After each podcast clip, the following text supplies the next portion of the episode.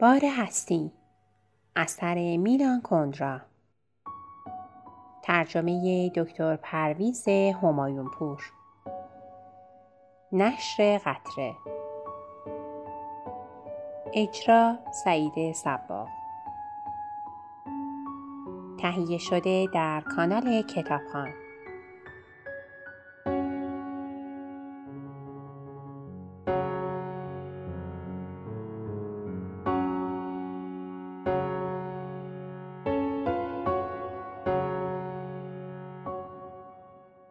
فرهنگ مختصر کلمه های نامفهوم. پایان. کلیسای قدیمی آمستردام. یک طرف خیابان خانه ها واقع شده است و در اتاقک های بسیار کوچک و در پشت پنجره های بزرگ طبقه همکف که مانند ویترین جلوی مغازه هاست روسپی ها مشاهده می شوند. آنها زیر پوش پوشیده در سندلی های دستدار که با پشتی زینت یافته نشستند و مانند گربه های نر بزرگ بیحوصله به نظر می رسند. سراسر طرف دیگر خیابان یک کلیسای جامع واقع شده که در سده چهاردهم با معماری گوتیک بنا گردیده است. میان دنیای روسپی ها و جهان کلیسا همچون نهری که دو سرزمین را از یکدیگر جدا کند بوی تند ادرار در فضا موج می‌زد در داخل کلیسا فقط دیوارهای لخت، ستونها، تاخها و پنجره هایی به سبک کهن گوتیک باقی مانده است. آنجا هیچ پرده نقاشی یا مجسمه وجود ندارد و کلیسا مانند یک سالن سرپوشیده ورزشی خالی است. آنجا فقط ردیف های صندلی دیده می شود که یک مربع بزرگ را در اطراف تخت وسط تشکیل می دهند. میز کوچک باعث روی تخت جای دارد و پشت سندلی ها اتاقک های چوبی مخصوص خانواده های ثروتمند شهر قرار گرفته است. سندلی ها و اتاقک ها بدون کوچکترین توجه به ترکیب دیوارها و ترتیب ستون ها جای داده شده است.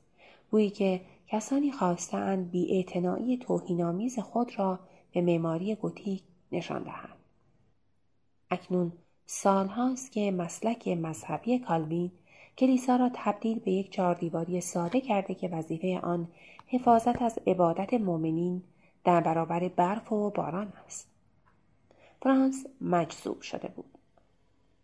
راهپیمایی بزرگ تاریخ از این سالن فوقالعاده بزرگ گذشته بود. سابینا به یاد می آورد که چگونه پس از کودتای کمونیستی همه قصرهای ملی بهم به مراکز کارآموزی، خانه بازنشستگان و همچنین آغل گوسفندان و استبل چارپایان تبدیل گردید. او یکی از این استبل ها را بازدید کرده بود. غلابهایی با حلقه های آهنی به دیوار گیل و آهکی کوبیده شده و گاوها را با آن بسته بودند.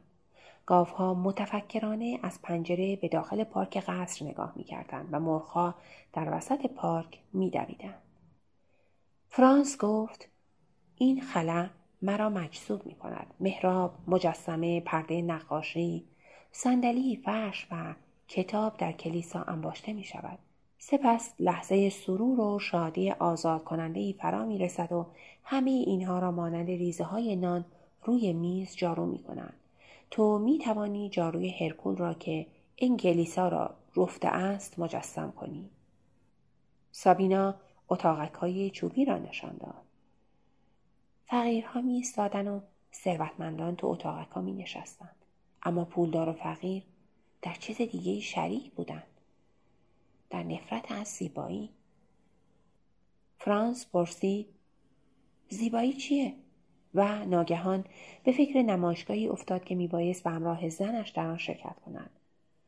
نمایشگاهی که خودنمایی بدون حد و مرز در گفتار و بیان، خودنمایی در فرهنگ، خودنمایی در هنر بر فضای آن مسلط بود. سابینا که دوره دانشجویی در کارگاه جوانان کار می‌کرد و روحش از مارش نظامی که بدون انقطاع از بلندگوها پخش می‌شد آزار می‌دید یک روز یک شنبه با موتورسیکلت به خارج از شهر رفت.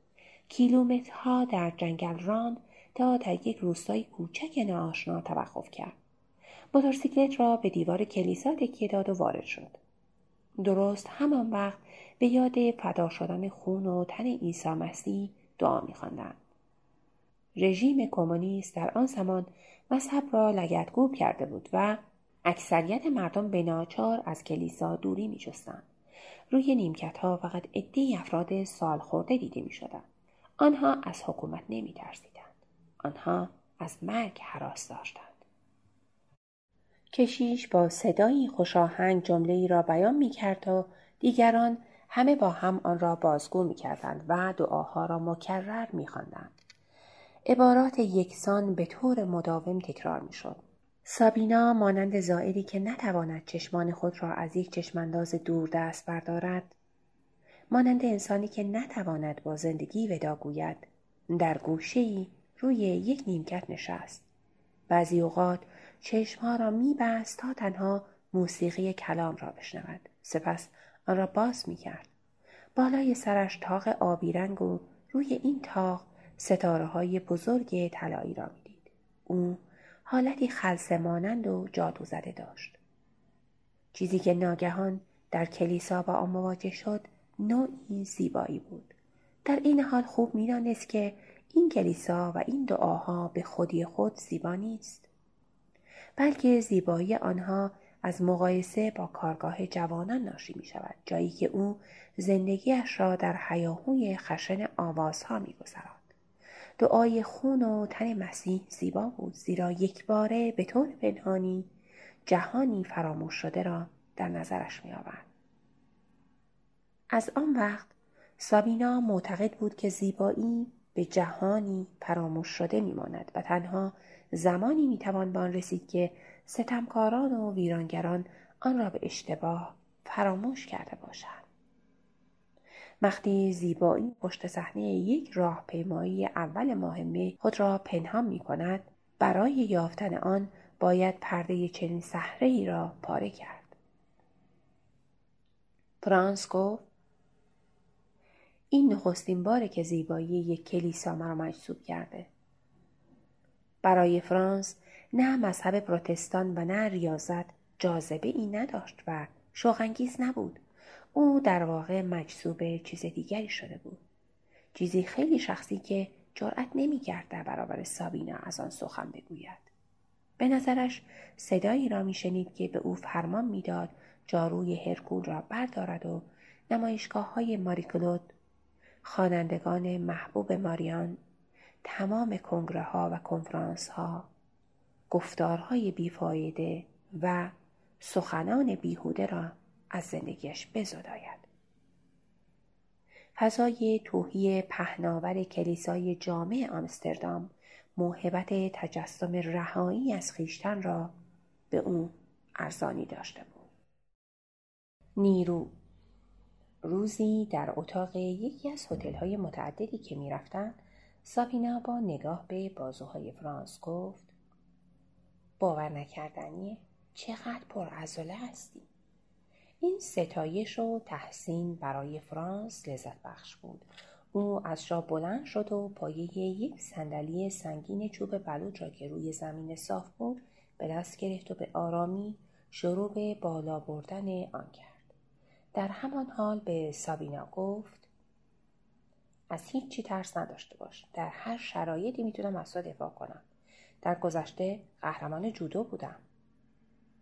فرانس موفق شد بدون رها کردن صندلی بازوی خود را به طور عمودی بالا ببرد و سابینا به او گفت چقدر خوبه که اینقدر قوی هستی. اما با خود گفته بود هرچند فرانس قویه اما نیروش منحصرا معطوف به بیرونه. در جمع کسانی که با اونا زندگی می‌کنه و کسانی که دوستشون داره ضعیفه. ضعف فرانس رو باید یه نوع ضعف خوبی و نیکی دانست. فرانس هرگز به سابینا دستور نخواهد داد. مانند توما به او امر نخواهد کرد که آینه را بر زمین بگذارد و روی آن راه برود. نه اینکه به لذت جسمانی بیتوجه است بلکه قدرت امر و نهی ندارد. چیزهایی وجود دارد که فقط از راه خشونت انجام می‌گیرد. عشق جسمانی بدون خشونت تصور ناپذیر است. سابینا به فرانس نگاه می‌کرد که چگونه در طول اتاق راه می‌رود و صندلی را خیلی بالا با دست میگرداند. این صحنه به نظرش مزهک جلوه کرد و تأثیری شگفت در او گذاشت.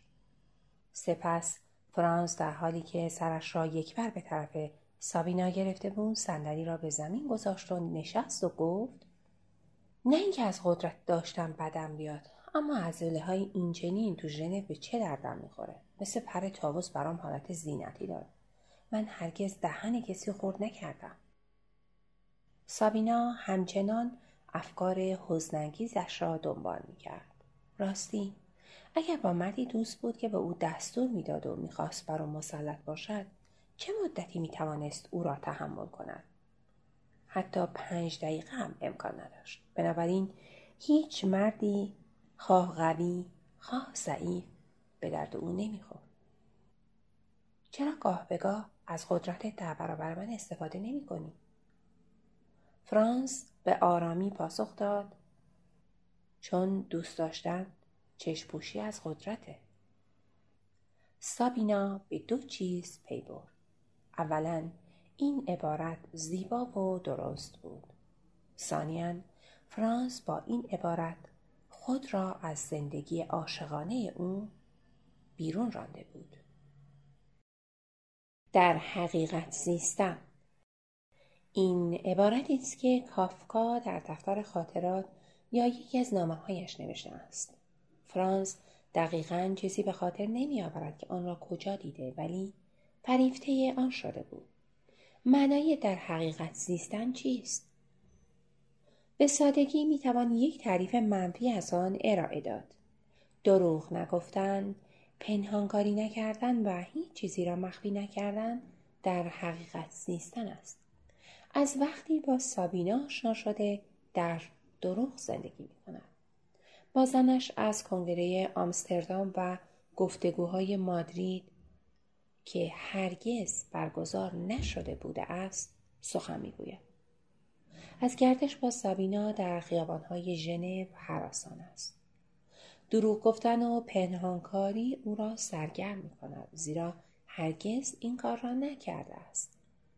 مانند شاگرد اول کلاس که سرانجام تصمیم به ولگردی می‌گیرد از این کار احساس قلقلکی مطبوع می. به نظر سابینا در حقیقت زیستن یعنی به خود و به دیگران دروغ نگفتن تنها در صورتی امکان پذیر است که انسان با مردم زندگی نکند به محض اینکه بدانیم کسی شاهد کارهای ماست ناخداگاه خود را با آن چشمان نظارگر تطبیق می دهیم و دیگر هیچ یک از کارهایمان صادقانه نیست.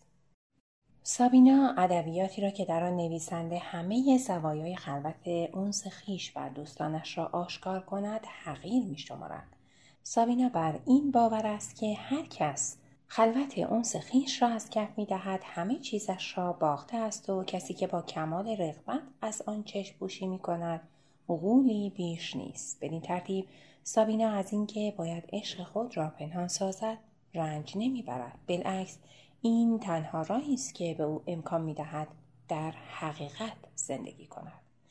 اما فرانس اطمینان دارد که سرچشمه هر دروغی در تفکیک زندگی به دو حوزه خصوصی و عمومی نهفته است.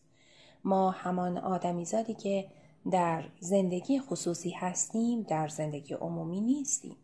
به نظر فرانس در حقیقت زیستن از میان برداشتن مرز میان زندگی خصوصی و عمومی است.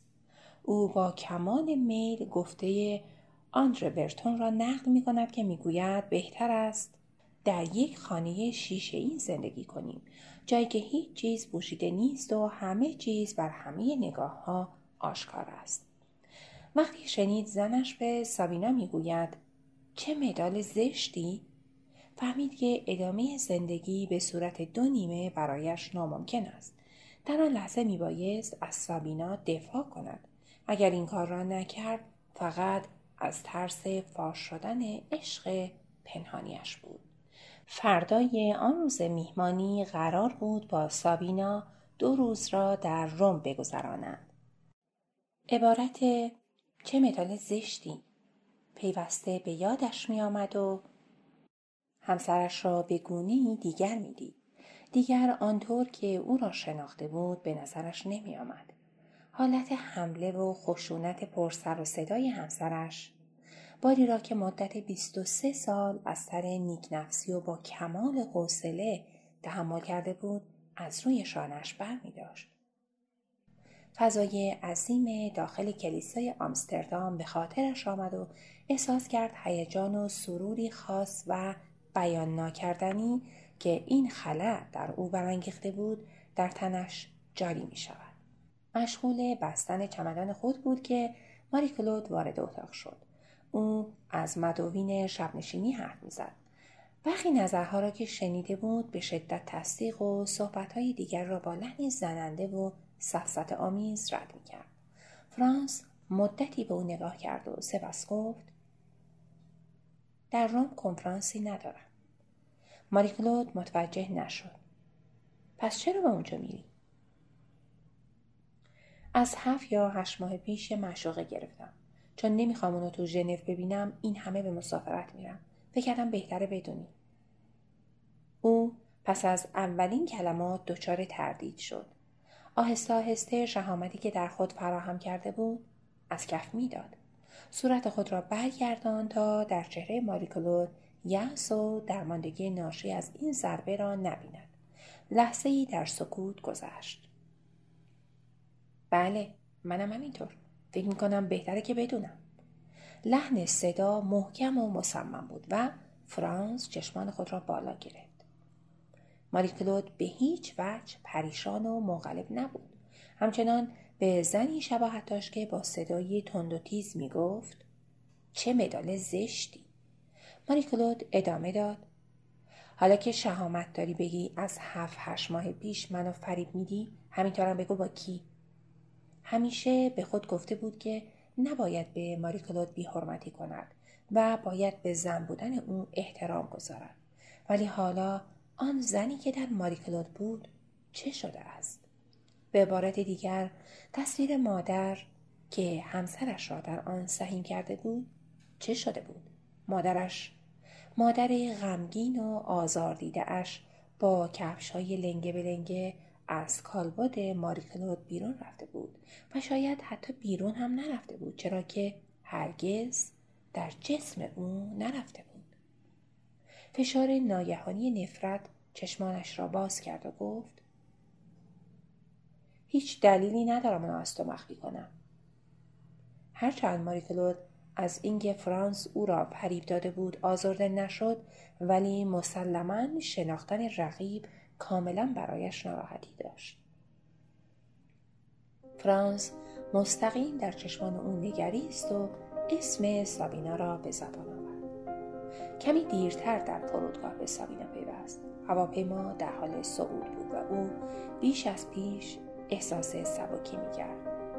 به خود می‌گفت که بار دیگر بعد از گذشت نه ماه سرانجام در حقیقت زندگی